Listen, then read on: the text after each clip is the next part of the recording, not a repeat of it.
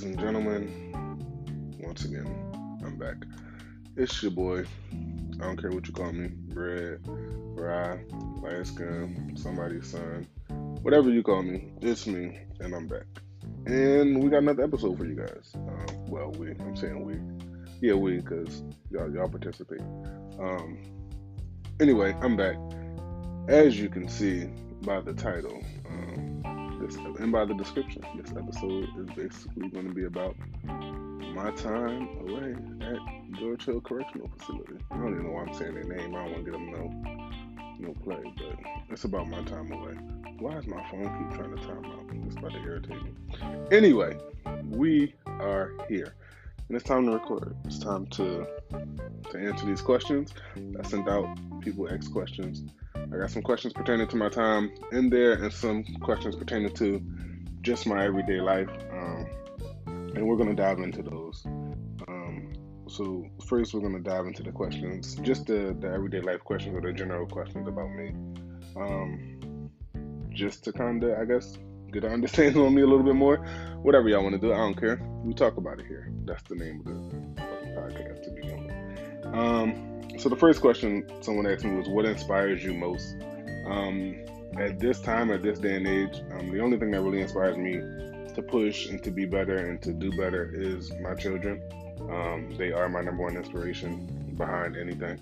Um, because I want them to be able to have a better life, but I want them to also see that um, regardless of who you are, where you come from, what background you came from, you can overcome and do anything you want to do in life or be whoever you want to be in life. So that is, they are definitely my my biggest inspiration, just to show them that, you know, daddy grew up in, in poverty and didn't really have a parental figure around or a fatherly figure around and still was able to, to push through and persevere and didn't give up on anything he he chose to do and to let them know that they can do that as well. Um, next question was what's something that overwhelms you? Um, for those of you that may or may not know, I do battle with um, anxiety and depression. Um, for me, something that overwhelms me, again, will relate back to my children, just knowing that um, they're growing up in a day and age where it's a little wilder than it was when I was younger, um, nonetheless. But um, just knowing the things that I have to prepare for, that I have to prepare them for. Just trying to make sure that I'm doing everything I can to prepare them for the real world. Um, another thing that, that overwhelms me at times is knowing that me, as being a, a black male, shit can go awry at any time. I can get killed by a cop, I can get killed by somebody on the streets, I can get killed by a stray bullet that wasn't meant for me. So um, that's definitely something that overwhelms me at times, just knowing at times the, the time of night I may be out or what I may be wearing may catch may allow me to catch a bullet and I've caught one before, but you never know when the next one may end you. So just it's just certain things like that, little things that that overwhelm me at times. Um, there's other things that play into my anxiety, but those are the things that that overwhelm me at times. Um, the other question was, what does your ideal life look like? Um, that question is a little more difficult. I never thought of a, an ideal life or a perfect life or anything like that, but um, I would say for me, an ideal life would be knowing that first and foremost, I am aligned and right with God and doing whatever He's pushing me forward to do. Um, next would be knowing that my family, my loved ones, my children are taken care of um, and set. They're financially stable. I'm financially stable. Um, but my family and my children are my priority. So as long as they're set, my life would be fine. I wouldn't worry about me. Um, as long as they're set, I really wouldn't have any any problems. And I mean set as in mentally, physically, financially. You know, make sure they're in the right headspace, make sure they're healthy, and making sure they're set up to do whatever they may want to do down the line. That's for my children. That's for my family. Like that's just and all. Um, next, we're gonna get into um, dive deeper and talking about the questions on or address the questions based on um, my time in jail.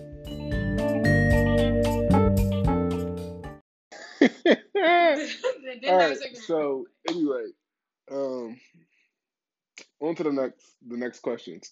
Um, questions pertaining to me being in jail. Um, yeah, all that jazz. So, um, where's the questions? Where the questions? My bad, y'all. Bear with me. Um, first question was, how was it adapting to prison?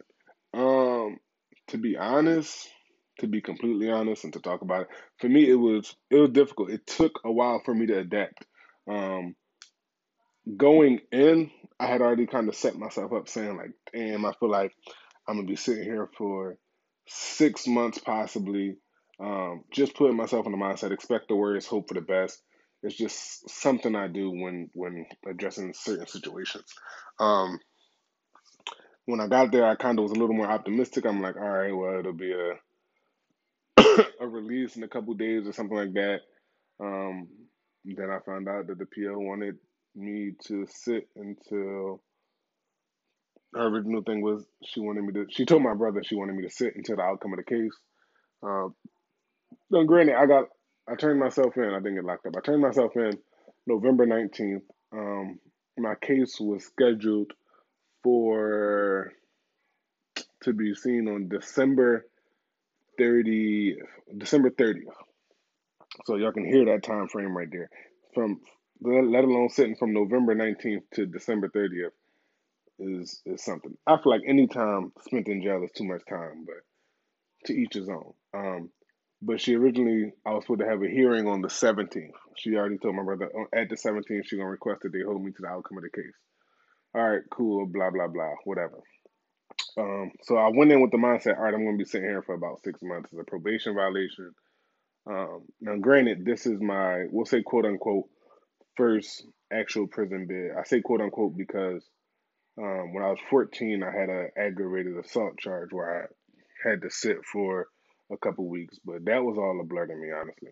Anyway, so trying to adapt. Um, honestly, at first I, I, I didn't adapt. It took me like a month or so to actually even start doing shit. Everybody's like, "Damn, you stay in the hut." Um, you stay in the hut, and I'm like, I got no reason to converse with y'all. I have no reason to sit around with y'all. Like I'm not, we're not friends. I don't fuck with y'all. I don't know y'all from a can of paint.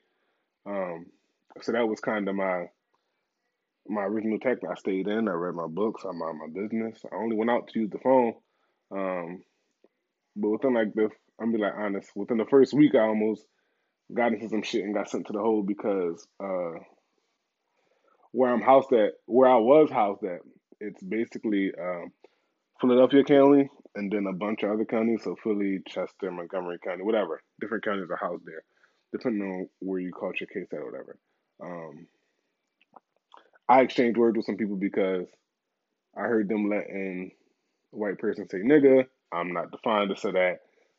So I told them that was some weird ass Chester shit. They didn't take highly to that. Wanted to exchange words. I kindly explained to these motherfuckers, listen, I honestly don't care about fighting or going back and forth with anybody in here because it's not going to elongate my bid. It's not going to put any more time on my sentence because I'm not getting a sentence. So it may be what it's going to be. So that kind of had me on lockdown for a little bit because the guards were like, yeah, well, you can go. I'm like, I'm not worried about going to So instead, they just had me on lock for a little bit. My family was a little shaken up. Um, I know when I called my brother when I finally was able to come out of my room, um, I called him and he was like, "What the fuck is up?" I'm like, "It was just we was on lock," but it was what it was. But as far as adjusting, it really it took a lot for me to come out because it just kept seeming like bullshit was happening. I was in the mindset of, like I said, I already had the mindset of be here six months, but it was also the mindset of, yo, I'm getting out of here. I don't plan to be here long. Like I told my family eh, originally, it was don't worry about putting money on my books. Don't worry about um don't don't don't worry about putting money on my books. Don't ain't nobody allowed to come visit me. That's that's not happening at all. So I don't even get that thought in the mind.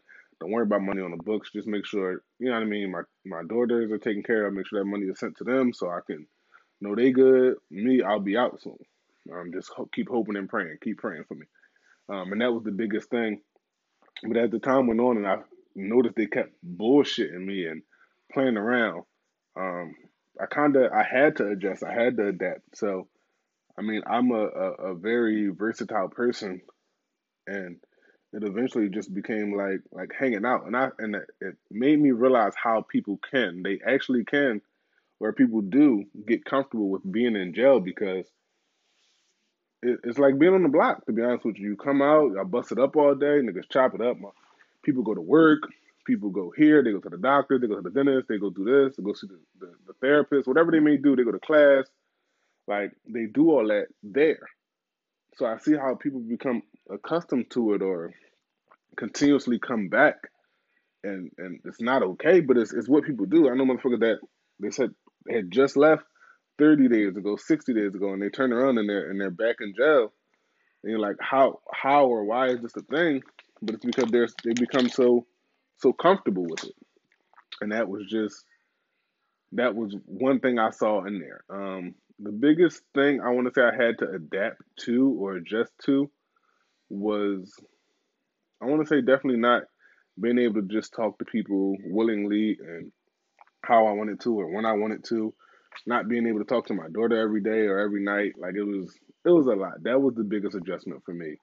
Um, and my daughter was kind of cognizant. I did let her know daddy's in trouble. I didn't necessarily tell her I was in jail. I told her daddy's going to be on punishment for a little bit, and I'm not going to really be able to talk to you or see you. Um, and when she hadn't heard from me for a couple weeks or so, I finally had to call and talk to her. And once she heard from me, she was fine. But that had to be the the biggest adaptation I had to make, which was, you know, talking to my daughter and things like that. Like it was, it was big. It, it was an emotional moment for me having to talk to her on the other side of a phone. It was, it was major. It was life changing and makes you realize how essential things are. Um, next question I received was, how did uh, it uh, it being your your time behind bars or your time in prison affect your relationship with family and friends. Let's talk about that because um, they say it, and it, it's true. Being behind bars will let you know who really fighting for you, who really fucking with you, who really rocking with you, and who not, and who just at the end of the day just going going like going fold and and like I see you when I see you. Honestly, a lot of people I I I put first of all they give you a ten person call list. I put people on my call list and then phones wasn't getting answered or people people's priority was different now that I was behind bars and it was just like well damn I, I, I see where we stand and I see where we will stand when I get out because that's a that's a a major thing. Like if you can simply answer the phone, I'm not asking you to put money on the books put a little bit of money on your phone, or if I got money on my books already, I can call you prepaid. But if you answer the phone, you answer the phone. So for me, it was it was definitely it definitely changed my relationship with some people for the worse. But with my siblings, I want to say it definitely um, created a stronger bond, a stronger relationship. Um, me and my siblings' relationship has been rocky throughout times, but it definitely created a stronger bond for us because um, my older brother and older sister, I will say, was at bat for me. Um, they put money on the phone constantly just to make sure they could, just to hear my voice, even if it was for two minutes, real quick. Answer the phone, yo, what's up? You good? But it was it, it showed that you know what I mean. People will really bend over backwards, break their neck just to make sure you good. Or some people and some people would just say, "Fuck it, I see you when I see you." Um, and the people that said I see you when I see you, and I got out and they saw me, they ain't get to see me because I'm not I'm not doing that. I'm this is not a it's not that type of thing. It's not a oh damn we was rocking, we was rocking, we was rocking. But when times was hard, you was going to be found. It shows you who's really in your corner at times. So it was a tough situation. Um, another thing was obviously the, the, the commissary. As you can see, this episode is called Two Soups and the Cheese Squeeze. Um, that episode, that that that phrase, that that term, whatever. It's a it's a jail term. Two soups is what they call oodles and noodles. Soups. They call them oodles and they call oodles and noodles soups in there. A cheese squeeze is you can see in the picture. So it's a cheese squeeze. It's, it's what they use is when you cooking in jail. That's the that's the commissary list right there. They got the commissary list. You you get what you can get off of there. Um, but that shit ain't it ain't cheap, but it ain't it ain't expensive either. But they charging you up for it. So two soups and a cheese squeeze is a is a thing. Sometimes people ask you what you putting in on this meal. If all you got the two soups and the cheese squeeze, you you may eat, but you ain't gonna be eating the way everybody else eat. Or it's a different it's a different uh, dynamic to it. So that's um, kind of one of the biggest adjustments I had to make um, was eating. I lost 20 pounds when I when I was there, um, and that was for a three month time span. To lose 20 pounds is major. I wasn't eating. I legit only thing I was doing was praying, reading my Bible, and reading my book. Like I would get up, I would maybe eat depending on what it was, but I I didn't care for it. I would drink some water, sleep throughout the day because I was still on my work schedule. So I would wake up at night, be up all night, be up till three, four in the morning, then go to sleep, sleep all day. When I wake up, I read my book, read my Bible, pray. It was nothing like it. It was tough, like it really was. It was a, a different dynamic for me. Um, do I have any other questions? Because I'm just starting to go on a rant here. And going on a rant is fine. I really don't care what y'all got to say because I'm here to talk about it and you're here to listen. and I appreciate you for listening. Um, is there anything else? Um, you you gonna meet some people. Well, I met some people. I ain't gonna say you gonna meet some people because prayerfully you're not in that situation. I met some people that that I rock with a little bit. I, I saw some people I knew in there. I saw family members in there. I was like, damn, it's time for me to go. Once I see somebody, or once I seen a family member I knew, it was like, yeah, I need to, I need to get the hell out of here. And funny enough, a week later, that family member ended up in the hole for fighting on somebody, but punching on somebody. But uh, that's just that's just the way it is, I guess. Um, is there much more to talk about? I mean, I'm just going off the questions I answered. Um, if there's any more dynamics to it, then if you see me or if you want to ask me on, on, my actual page, you can ask me. Other than that, I think this is it. Um, at the end of this, I'm putting a song just for y'all to listen to. Uh, just something to, to to play on your ears while the podcast is ending. This is another podcast. I appreciate you all for listening, for tuning in. Um, two soups and a cheese squeeze.